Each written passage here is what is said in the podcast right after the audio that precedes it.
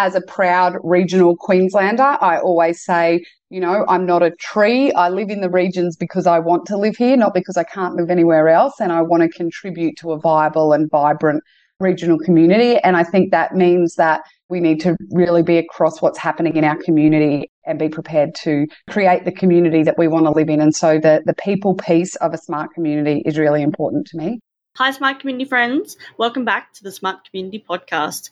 This month, we are highlighting smart regions with two fantastic guests. If you haven't yet listened to our interview with Tim Neale in the last episode, I definitely recommend listening to it after this one. In this episode, I have a wonderful chat with repeat guest and Queensland's chief entrepreneur, Julia Spicer. We first had Julia on the podcast way back in episode 152, which was in January of 2020, in the before times. Now, in this episode, Julia and I discuss what smart community means for her and what has changed for Queensland regions since January of 2020. We talk about the COVID experience and how it can teach us about what rural communities experience in prolonged drought and other parallel type experiences. Julia tells us about the generosity of spirit that she sees coming through in regional Queensland and what COVID has taught us in terms of regional and industry level resilience. Julia and I explore the role of technology and data when responding to crisis and the role of government in supporting people and businesses to modernise. We talk about the absolute necessity of internet connectivity and the challenges and opportunities for smart communities in regional areas. Julia then tells us about the project she's involved in as part of her role with the Office of the Chief Entrepreneur in Queensland, as well as the emerging trends of global workforce shortages and the need for sovereign capability in Australia to support supply chains and industries. We finish our chat discussing how everyone in Queensland can leverage the opportunity of the Brisbane 2032 Olympics, even if you think it doesn't apply to you. As always, we hope you enjoy listening to this episode as much as we enjoyed making it. Welcome to the smart community, smart regions, smart towns, and smart cities. It's where we live, work, and play. With smart communities, the future starts today. Big data, smart mobility, emerging trends galore. The Smart Community Podcast is what you're looking for. Hello, Julia. How are you today? Hello, Zoe. I'm very well. Lovely to see you. It's so great to see you. It's been way too long. We'll get into that in a second, but let's go to you. Who are you? What are you passionate about? Tell us about your background. Ah, Zoe. So, uh, thank you for having me. I am coming to you today from Bigambul country at Goondiwindi, which is where I call home now. I grew up in southwest Queensland, north of Roma, and uh, certainly where you and I crossed paths at young, well, you were much younger than me, but anyway, I was young once. And so my background is uh, working in community development and um, originally in the environmental space, working with land care and catchment groups. And in the last sort of 10 or 15 years, I guess that's moved into some of the regional economic development space. Very proudly, I have recently taken on the voluntary role with Queensland Government as Queensland's Chief Entrepreneur. I'm the fifth chief and I'm the first regional chief. So I'm really um, excited to be able to do this role uh, from Goondiwindi. Certainly uh, have spent a bit of time in Brisbane in the last couple of months. I started on the 1st of December 2022, but certainly excited to see how we can really showcase uh, some of the exciting activity and you know work that's happening around the regions in Queensland. Awesome. Thanks for giving us that little update. I didn't realize it was only December that you took up the role because I feel like I've been hearing everything about it and I'm like, oh my God, missed the boat. How long has she been in this role for? But wow, what's happening? So even since then, so amazing. Now, you've been on the podcast before. Uh, we were just having a bit of a look and it was in January of 2020. So, you know, we hadn't even heard of this thing called COVID 19, or it might have just been people started talking about it because we would have recorded that at the end of 2019. So we're going to get into that in a minute around what has changed since then. but I'll go broad first because otherwise I'll forget. And tell us what a smart community means to you. Oh, I love this question. And listening to your podcast, I love the variety of answers you always get to this.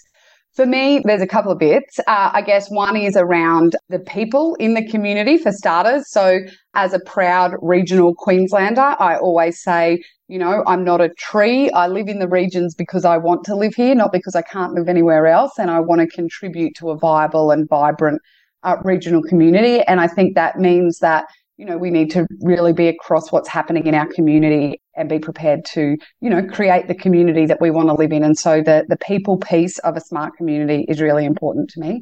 And then the other part is, you know, and we'll talk about this no doubt, is how are our communities changing? How are we in control of our destiny, for want of a better word? How do we make sure that we're proactively preparing our communities for the changes that are coming? And that might be around technology, that might be around infrastructure, uh, that might be around, you know, skills and services. But there's a piece around how do we contribute and also how are we, you know, how are we really making sure that our community is moving with the times that we're living in, knowing that they're happening, you know, those times are changing more and more quickly. Yeah, I totally agree. And I think um, from a regional perspective, as a, a regional gal myself, although I'm hanging out more and more in the city these days. But man, I love going back out to the regions again and been trying to work out a way to um get back out there too. I had a really great conversation with Tim Neale on the podcast. I don't know if you know Tim Neale. He's very cool. And I'm just like, ah, oh, when can I come out and visit the farm, please? And he said anytime. So I just got to work out how to get there. As will I, Zoe. As will I. You are welcome here anytime. Maybe we should, yeah, plan a road trip for sure.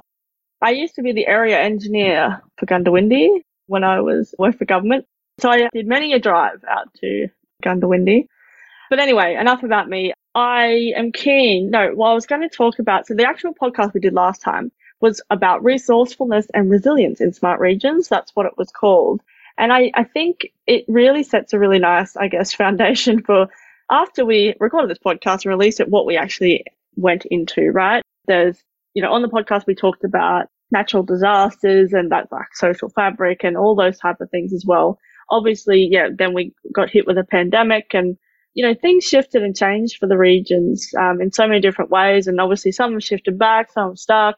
It's just a really big question. What has happened? What has changed? Where have we, you know, moved to since that January of 2020 when we last had this conversation? Holy moly. So uh, just a little chat for a morning conversation. You're right in that when we spoke, it was just on the cusp of, you know, some of the biggest changes the whole world has ever seen, let alone regional areas. But maybe I can kind of talk through some of our experiences here and, and we can link that to maybe what we saw in other parts of um, in other parts of Queensland, Australia, and you know maybe what was happening at a global level. I'm always really mindful to preface what I'm about to say with the fact that I understand that COVID was devastating for so many families, individuals, communities, and particularly impacted some of our more populated areas. So I'm very mindful that, you know, in, in Australia, Victoria, and particularly in Melbourne, you know, they really had are much longer and were probably more personally impacted by COVID than some of the rest of us. But if we think about it from a regional perspective, if we look at how we can understand each other between the regions and the cities, actually, COVID in some little way gave people a little bit of an insight into what it's like when your community is in a prolonged drought. You don't know when it's going to end. You don't know how it's going to impact you.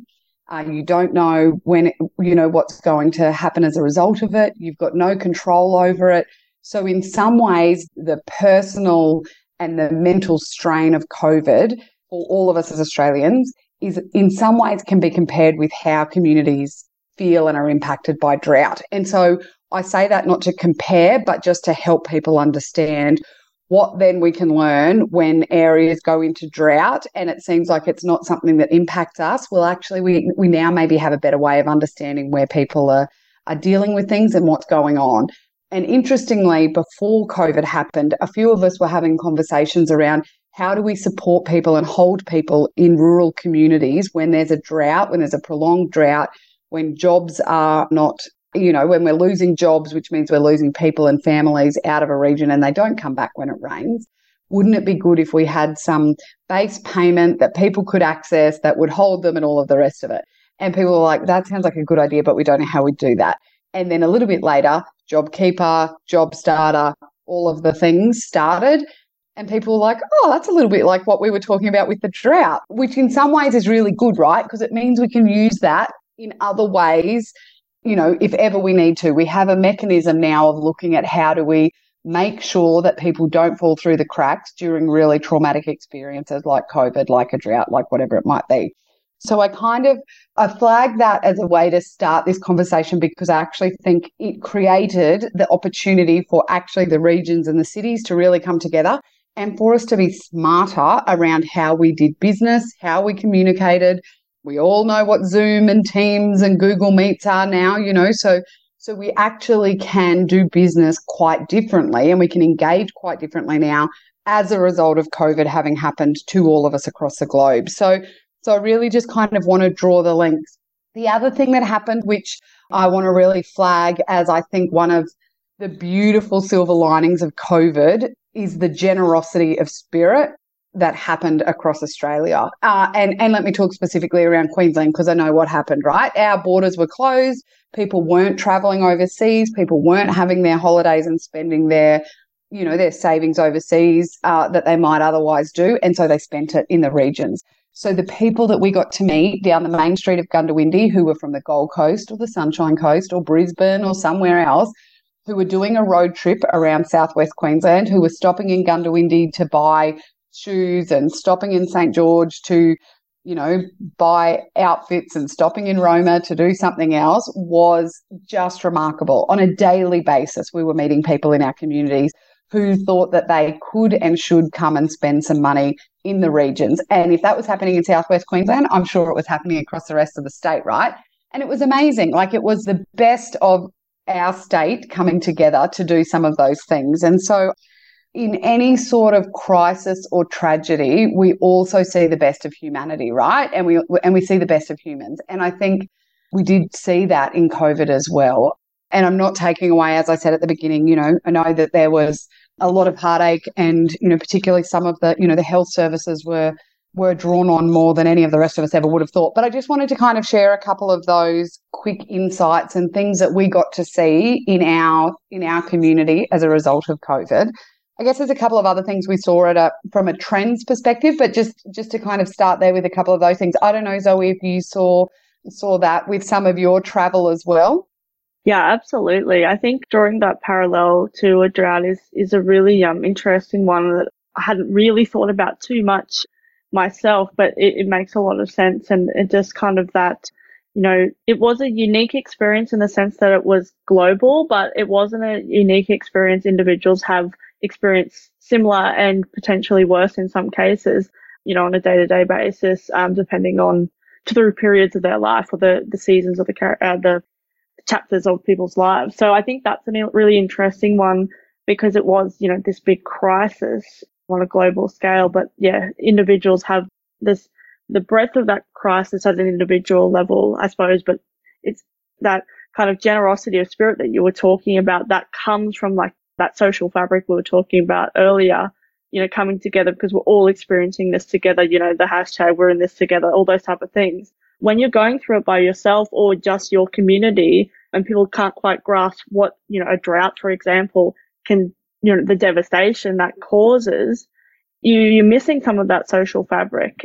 And so you potentially can be much more lonely, um, much more, you know, devastating on an individual level. And so I think, and not to, yeah, I guess, again, prefacing with, we know like the devastation that COVID-19 caused and continues to cause, but just I think appreciating some of those learnings and drawing those parallels so then we can, you know, again, build resilience as we move forward in this, I think is a really important one. Well, and I think if we look at resilience at a regional and industry level, you know, I think one of the opportunities that, again, comes from something like COVID happening is as a nation, we kind of got to see where we're slightly vulnerable in terms of being able to access goods and services from our global, you know, at a global level. So we realized actually what have we taken offshore? You know, where are we solely reliant on one supplier? And if we can not get that into the country, what does that actually mean for us? So I think, you know, if we look forward now a few years from this, what this means, you know, we're hearing the term around sovereign capability a lot more now. What does that look like in terms of how do we do business differently? What are the opportunities for us to create new products so that we're not so reliant? You know, that's an exciting space to be in, right? That's an exciting space to look at, well, what does you know, what can our manufacturing industries look like moving forward? What does it look like in terms of how we're going to continue to feed and clothe people if we can't always access fertilizers and chemicals that we need to be able to do that? So we're sort of maybe in a bit of still this valley of uncertainty, let's call it. But there's some awesome opportunities on the horizon for us now too. If we look at, you know, what is the next you know decade look like for us and how do we learn from some of the challenges that we've had at that industry and service capability perspective?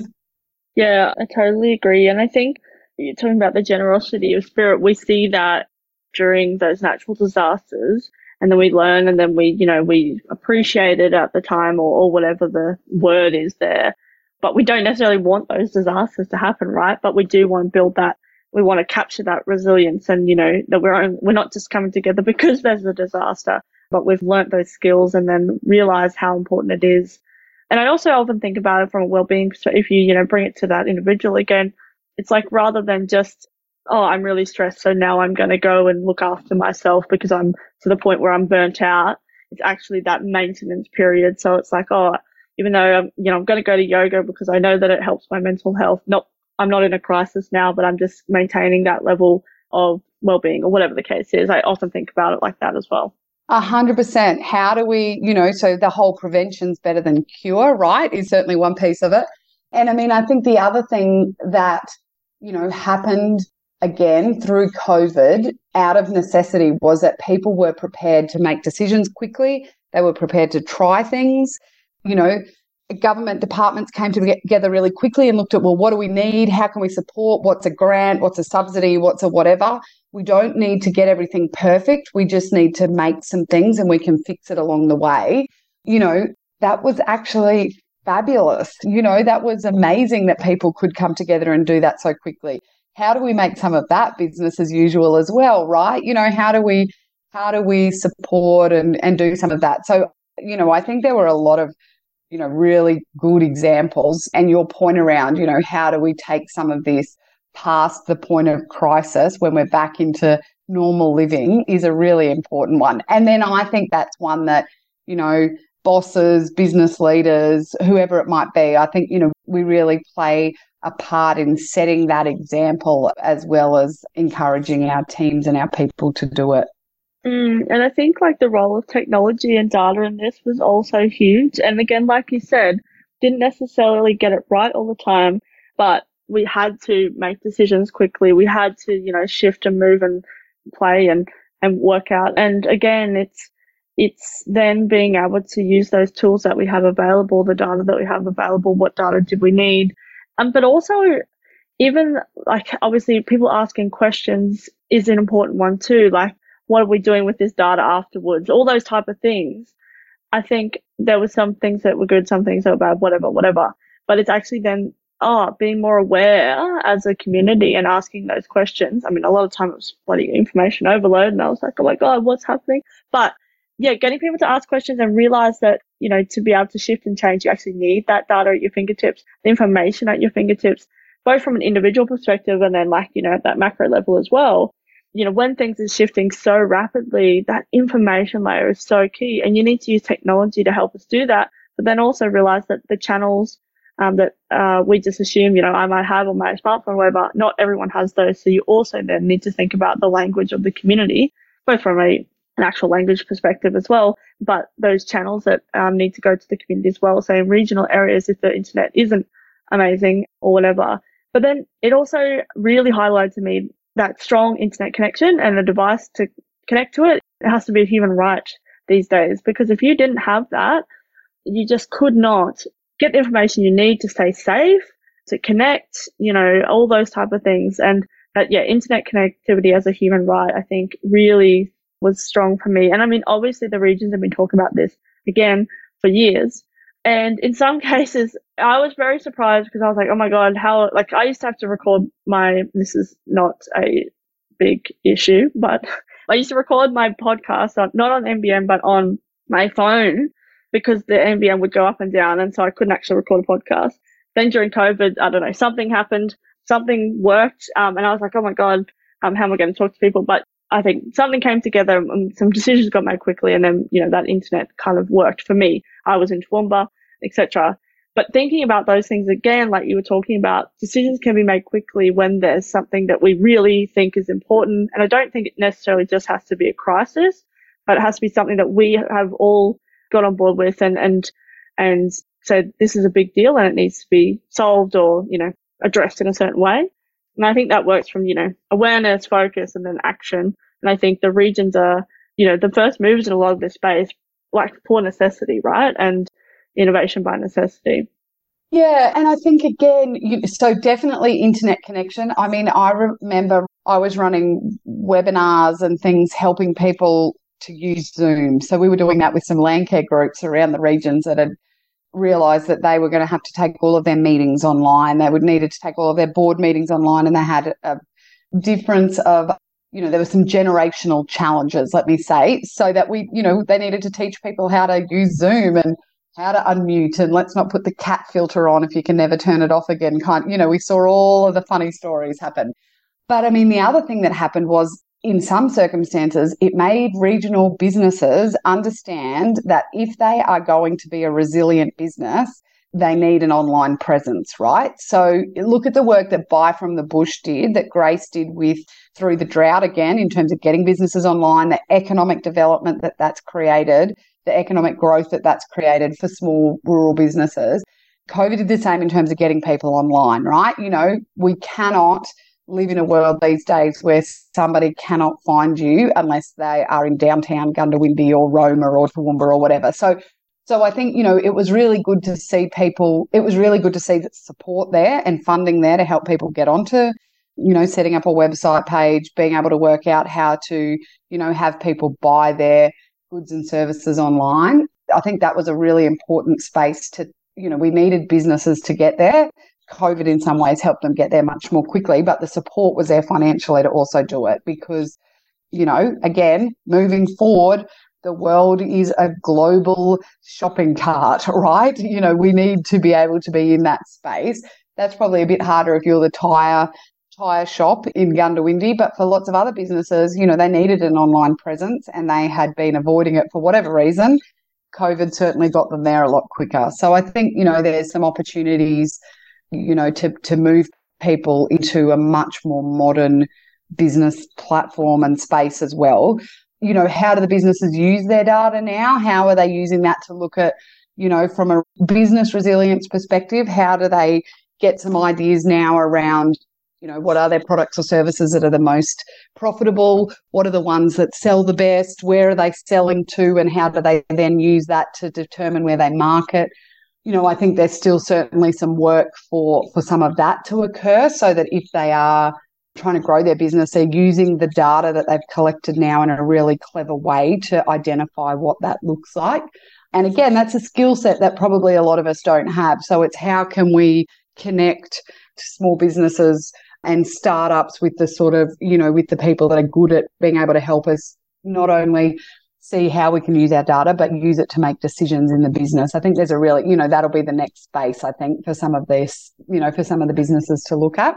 Yeah, totally. And I think, like, you know, obviously talk about smart communities, it's not just for local governments and state governments and, you know, other agencies. It's the tools and like the, I guess, the methodology and like the, you know, process and the thinking and the mindset behind it helps, you know, the smallest of businesses and the largest because again, it's about knowing what tools are in your in your belt and, and knowing how to use them and then picking the ones that, you know, you need at that certain time.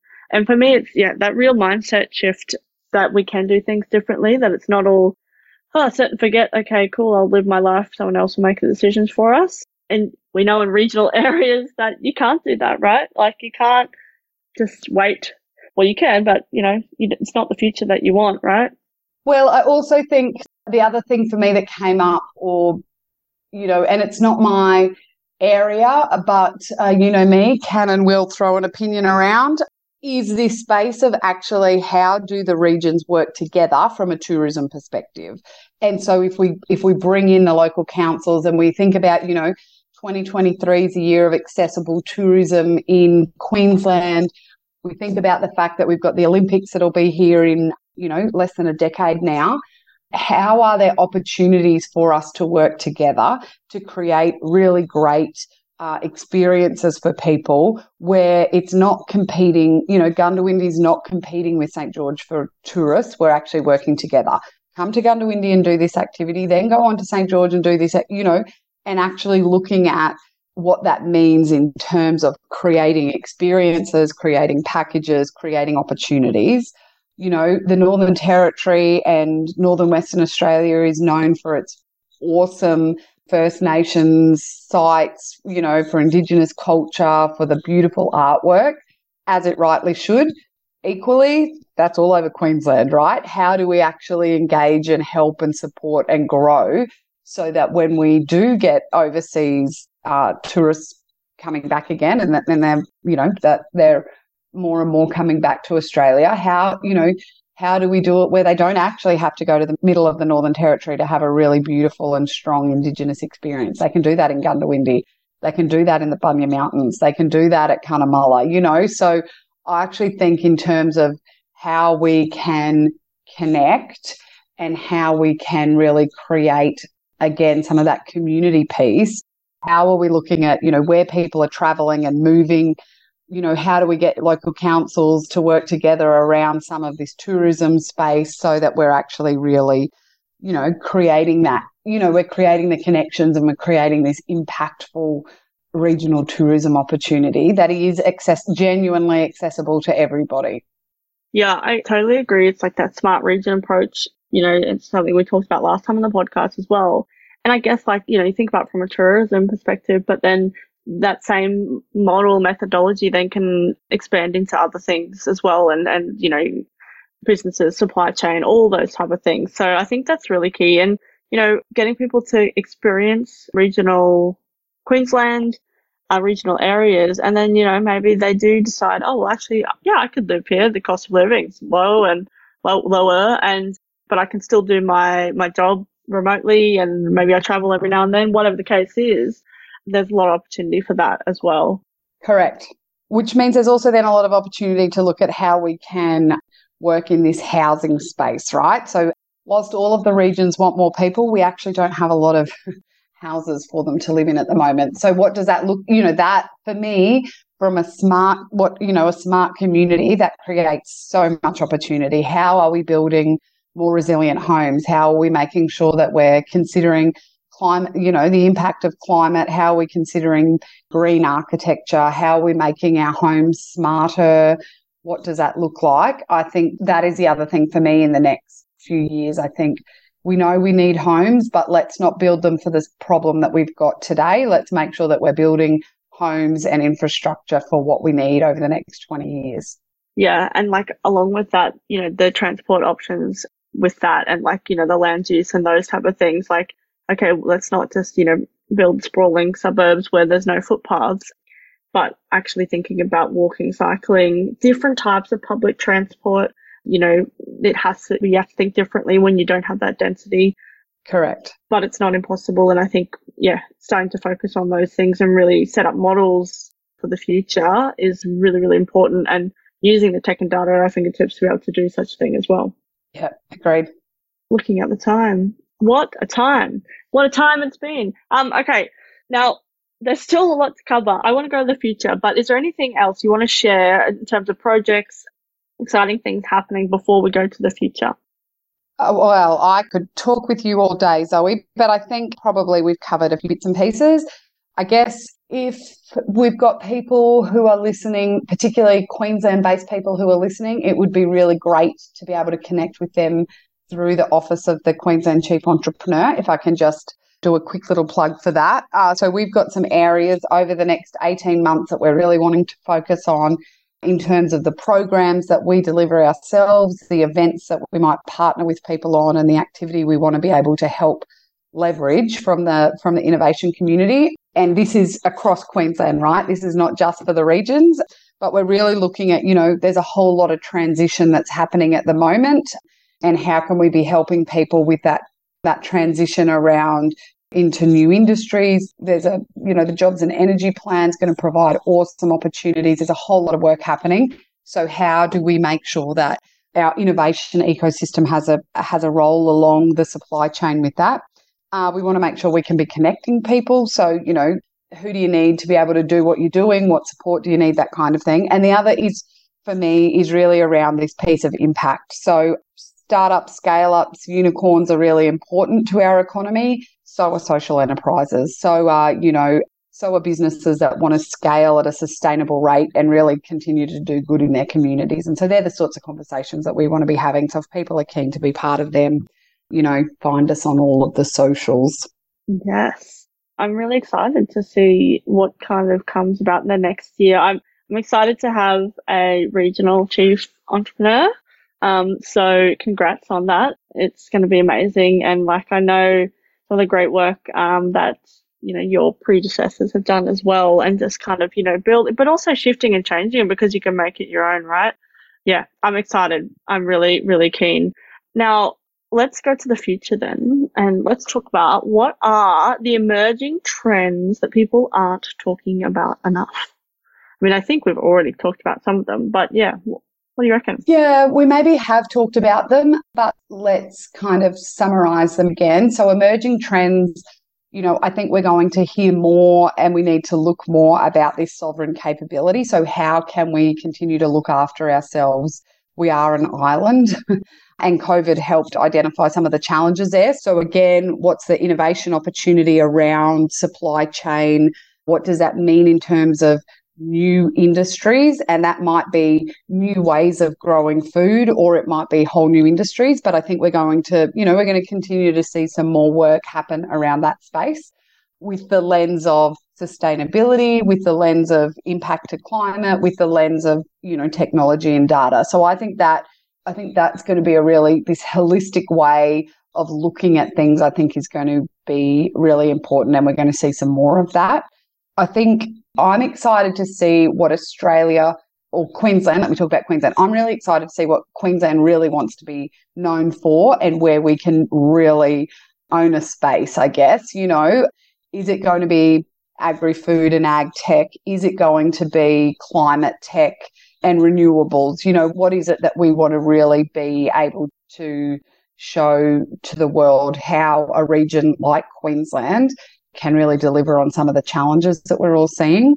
And I still think we're going to be dealing, you know, the trend of there being a global shortage of workforce is going to continue. So, what are some innovative ways in which we can tackle that?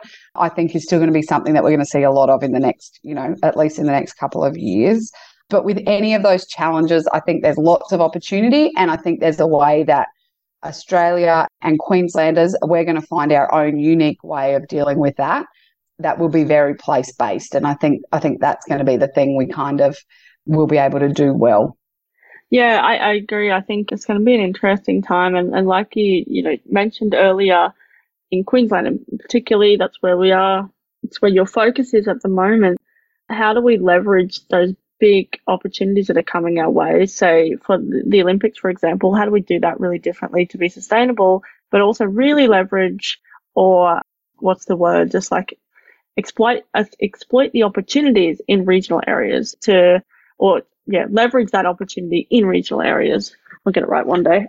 It just thinking about like really, and, and we need to start yesterday, right? Like, you know, it seems a while in the future sometime, but these are the conversations that need to happen now. And I often talk about, you know, big, when we think about big infrastructure projects and things, how do you get into the, uh, you know, the planning to embed some of this, you know, maybe it's smart technology, that type of thing, but also the community values and, you know, connections for, if I'm thinking about a transport project, those last and mile connections that, you know, people may not be thinking about, but again, that's shifting that mindset to kind of go, oh, like you know obviously we need to get this big project happening but then at the end when you get off um, at the end what other things do we need to connect in back into our communities and, and how can that be done differently? I think there's massive opportunity at the moment and it is really exciting time to be moving forward in this space. And i think part of that so two quick things. I think there's a tremendous amount of work being done to look at how these olympics can be really successful across a multitude of ways. And I think, you know, we've got a legacy committee. There's, you know, there's people doing a lot of work within a range of different government departments around making sure, you know, they can learn from previous Olympics. We can, you know, be really clear around what that's going to look like. So I think there's some stuff happening there. I think the other bit though too is sometimes what happens is a business goes if you know julia goes olympics i am not known for my athletic or sporting ability the olympics have got nothing to do with me and we take ourselves out of the game too early, quite literally, to see that there's any way that we could link with an event like that. And that would be a mistake for a lot of us. You know, there's ag industries need to be talking about how are we're going to do this. It's not just the period of time for the Olympics, what's happening after the Olympics, what's the business that gets done, you know? So I think uh, what I hope is in over the next decade, what starts to happen is people realize that actually there's probably not any business in Queensland that can't capitalize on the Olympics occurring, you know, in 2032. And so it's about thinking differently about where your business or community group or social enterprise actually fits in. Because if we only see it as a sporting event, we've missed a massive opportunity. And I think that'll be the thing to really you know, it's easy for people to say, oh, it's happening in Brisbane. It's not going to impact me in Quilpie or Normanton or Julia Creek. Well, that's probably a missed opportunity. And we need to challenge a bit of that and, you know, provide some ideas of where those businesses and entities might fit. Mm, yeah, I, I totally agree. Julia, it's been so great to have you on the podcast. Thank you so much. We'll meet in 3D soon. Please. Let's get that in the calendar. But yeah, thanks again for coming on the podcast. You told us a little bit about the chief entrepreneur where people can connect with you. But um, yeah, where else can people connect with you? Uh, so I, from a day job, Julia, uh, engage and create consulting is still always the best. So our Facebook page, Instagram, I think on Instagram we're just at engage and create, no consulting. But Facebook and you'll find me on LinkedIn, Julia Spicer, O A M. I know. Congratulations. I meant to bring that up earlier. Massive congrats. Yeah. I mean, obviously well deserved, not surprising, but just always amazing to be recognized in that space. Yeah. That was, yeah, it was pretty amazing. Thank you. Zoe, thanks for all your work too. I'm always happy to have a conversation with you on the podcast if it's useful, but I really, you know, we have some of our communities at the stage and space that they're at because they have been able to work with you, have you come and, you know, do projects with them. So thanks and congratulations on all your work. Oh, thank you. Thank you. It's a, I was thinking about, you know, reflecting our podcast birthday is very soon, although this episode might go out after it, but it's 23rd of February. So, um, yeah, it's been a week of reflection because I have to record an episode. Well, I don't have to. I want to record an episode. And so, yeah, it's a good week of reflection, which I'll have to take the weekend to, you know, think about where we've come from and then yeah where we're heading as well. So thank you. Um i always get massive energy you know talking to people like yourself and thank you. I, I love it. Pleasure zoe. Have a great friday. I think that's all. I've asked you all the questions. We'll say goodbye. Thanks julia. Bye zoe. Thanks. Bye.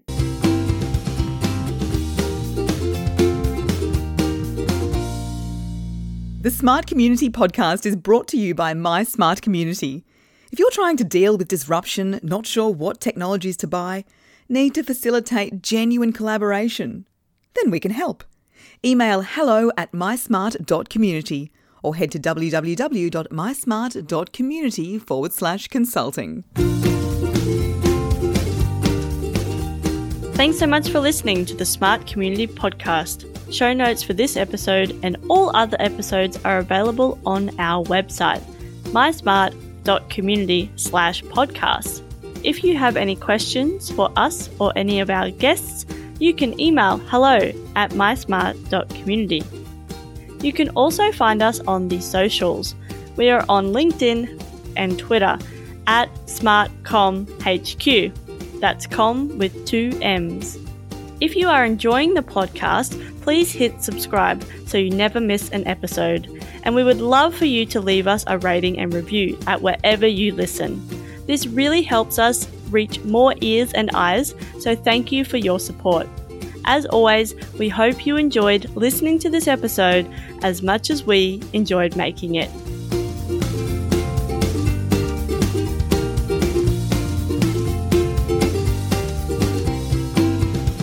The Smart Community Podcast is what you're looking for.